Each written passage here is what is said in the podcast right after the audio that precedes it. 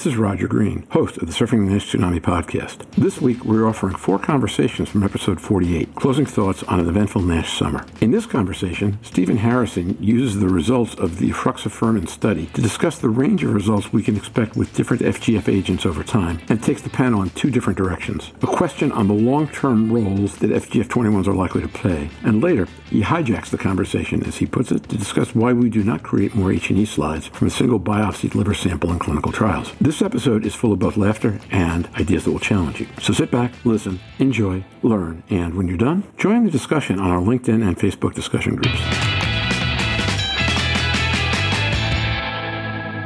Stephen Harrison let me just go back to the efruxifermin paper. I, I, just use EFX for short, so I don't say something I'm not supposed to say accidentally, you know, when trying to pronounce that word. But you know, Mazen, you, you made it. You made some good points about the provocative results that this study provided, and some of the insights we were able to see. Oh, very proof of concept, right? First biopsy results to ever be seen in an FGF21. We had some non-invasive data from BMS earlier, but really no no biopsy data related to this mechanism of action. So it was exciting to see. Now, I don't think we can extrapolate that what we see with this FGF21 we would see with every FGF21. We know there are differences in scaffolding and the chemical structure of each of these compounds. And just like with FXRs, not all are created equal. I suspect the same is probably true for the FGF21s. But you commented on the histopathology, and I think those results, I agree, are, are, are very good. But as you know, there's more to treating NASH than just histopathology. When we look at treating the whole patient and getting after the metabolic syndrome that exists in a lot of these patients, one of the additional things I like about efruxifermin is what we see with atherogenic lipids and glycemic control and even weight loss, which again, if that is substantiated in a larger phase 2b and even phase 3, that would speak well for a therapy that can not only modulate histopathology but can leave a big dent in the metabolic components that are deranged in this disease. So, maybe a question to you, Mazen, is where do you see injectables like this fitting in to the paradigm of treatment, assuming that everything we see here today holds up through phase 2B and phase 3? And one thing we didn't mention is the side effect profile. There, there were issues with some GI tolerability, albeit most were mild. They're still present and something that we're going to be faced with. So maybe I'll just ask that question to you. Where, where do you see this class of drug fitting as as we look towards the future? That's a great question. So as you said, the you're getting additional metabolic effect, which is going to help with the lipid panel, the weight, and all that. The question is when you compare it to another medication like semaglutide, which one you will use for other metabolic effect? I think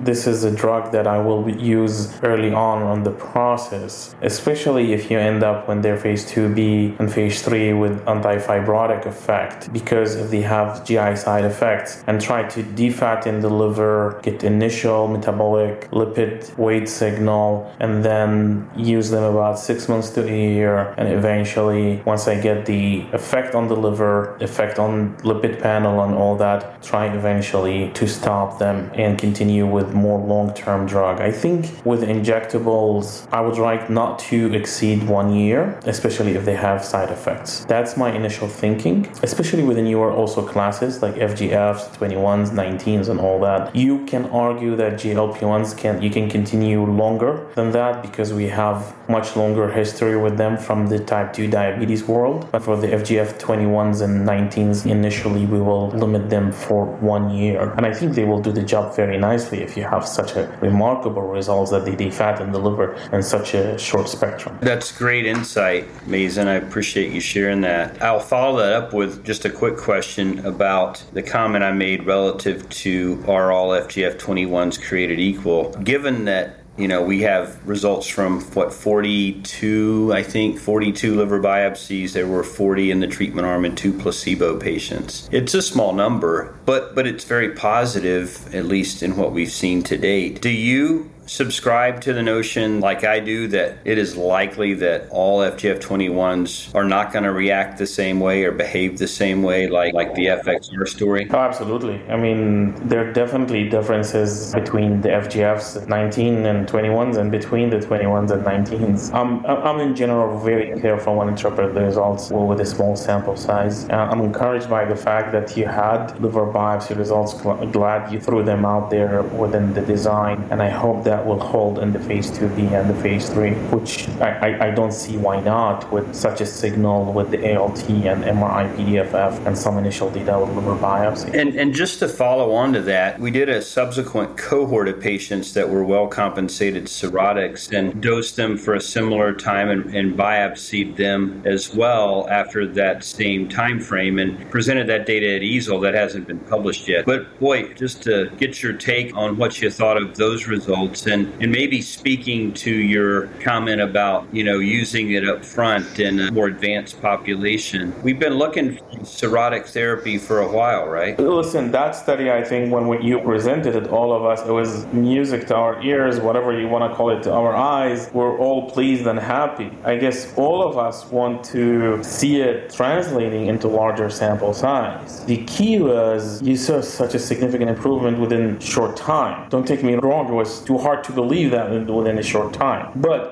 you it. So I want to see it in a larger sample size, but it's great to see that and that we started moving the needle in this group. I think the very encouraging part was its safety on that. So you can use it in cirrhotic with a safe, and as you say, you made a dent in that group. So you definitely should study it in that group with that agent in particular and, and go with it. So very encouraging results, and I look forward to see large large cohort with, with their results. Hey Roger, I'm gonna I'm gonna hijack this because we need to have this discussion on this podcast because I'm gonna shift gears. The more I think about the results from efruxifermin and then Mazen's very apropos comments about small sample size, we need to see it played out in larger subsets of patients. This is to be a complete pivot, but it got me thinking about our endpoints and what we're using to define endpoints. And when we look at NASH resolution, we're so beholden to a balloon to hepatocyte being present or it not being present, and knowing the heterogeneity of ballooning degeneration in the liver of NASH patients, knowing the sampling variability that exists, the regression to the mean, the kappa statistics between pathologist reads, it got me thinking a couple weeks ago, and I began to socialize this, and I think this podcast is a great way to bring this up. Why do we only look at one H&E slide when we do these clinical trials? Like, to me, that's dogma dogma. Where did that come from? That we would only send in one trichrome and one H&E for analysis, particularly knowing that this disease is so heterogeneous. And if we're going to be still beholden to that endpoint, why don't we simply just look at more H&Es off the same liver biopsy? So the reason why I asked that question, and it's not a rhetorical question, it's a it's a real question, is when I was back in the military before I retired, I would run across these cases of NASH patients that, for all the world, looked like NASH. The, the architecture was disrupted, lots of fat, lots of fibrosis, lots of inflammation. In fact, quite a bit of portal inflammation to go along with that more F3 ish type fibrosis, bridging fibrosis type pattern. But we couldn't see a balloon cell. And, and finally, I just did a little small anecdotal study and I had my pathologist go take extra cuts from these livers. And it turns out about 25% of the time we were able to find very classical ballooning. So to me, a very simple pragmatic principle is if we're still beholden to this endpoint, why don't we just look at a couple H&Es? We take the highest steatosis score, the highest inflammation, and the highest ballooning score from amongst those three, and that's what we read out. The data is telling us we're not looking at enough tissue. So let's just cut a few more slides and look at it. There's no more risk to the patient, and, and let's be honest the screen fail cost to sponsors at the time you screen fail liver biopsy is prohibitive. And if we can pay a couple bucks to have a few extra H&Es done on patients and we can save 25% of our population from screen failing, that would be huge for the field. I, I just, I, am sorry to hijack this conversation, but I want to ask Mazen his thoughts on that. What am what am I missing? I cannot agree more. I cannot tell you how many times that my local pathologist saw a ballooning cell. I sent them; they did not see it, and they were both right. It's just a different cut. I cannot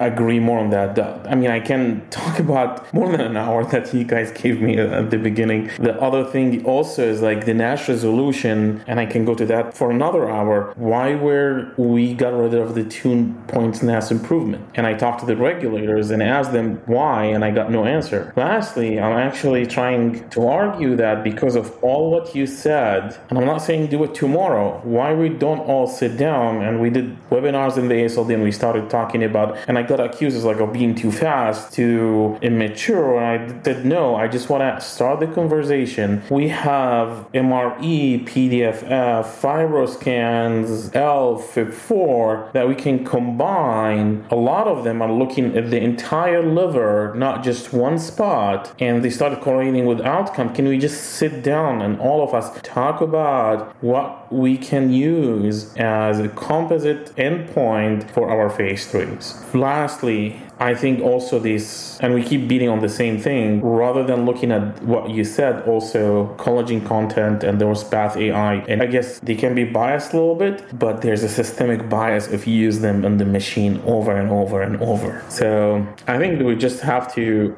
do next generation outcomes, which is artificial intelligence and then the path to NITs and registry trial. But I like these multiple calls. I like the multiple H&E slides tremendously. It's always puzzled me why we thought one was a decent sample for a liver itself, since in fact what we're doing is each slide represents a liver, but livers are way bigger than the slides we're taking, and that this slide is only a portion of the slide. It makes a lot of sense to me that we think about it that way.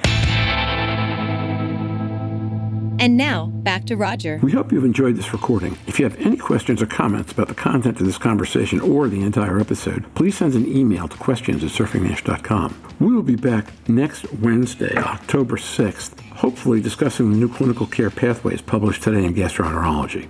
I hope you'll join us then. And until then, stay safe and see you on the podcast. Bye bye now.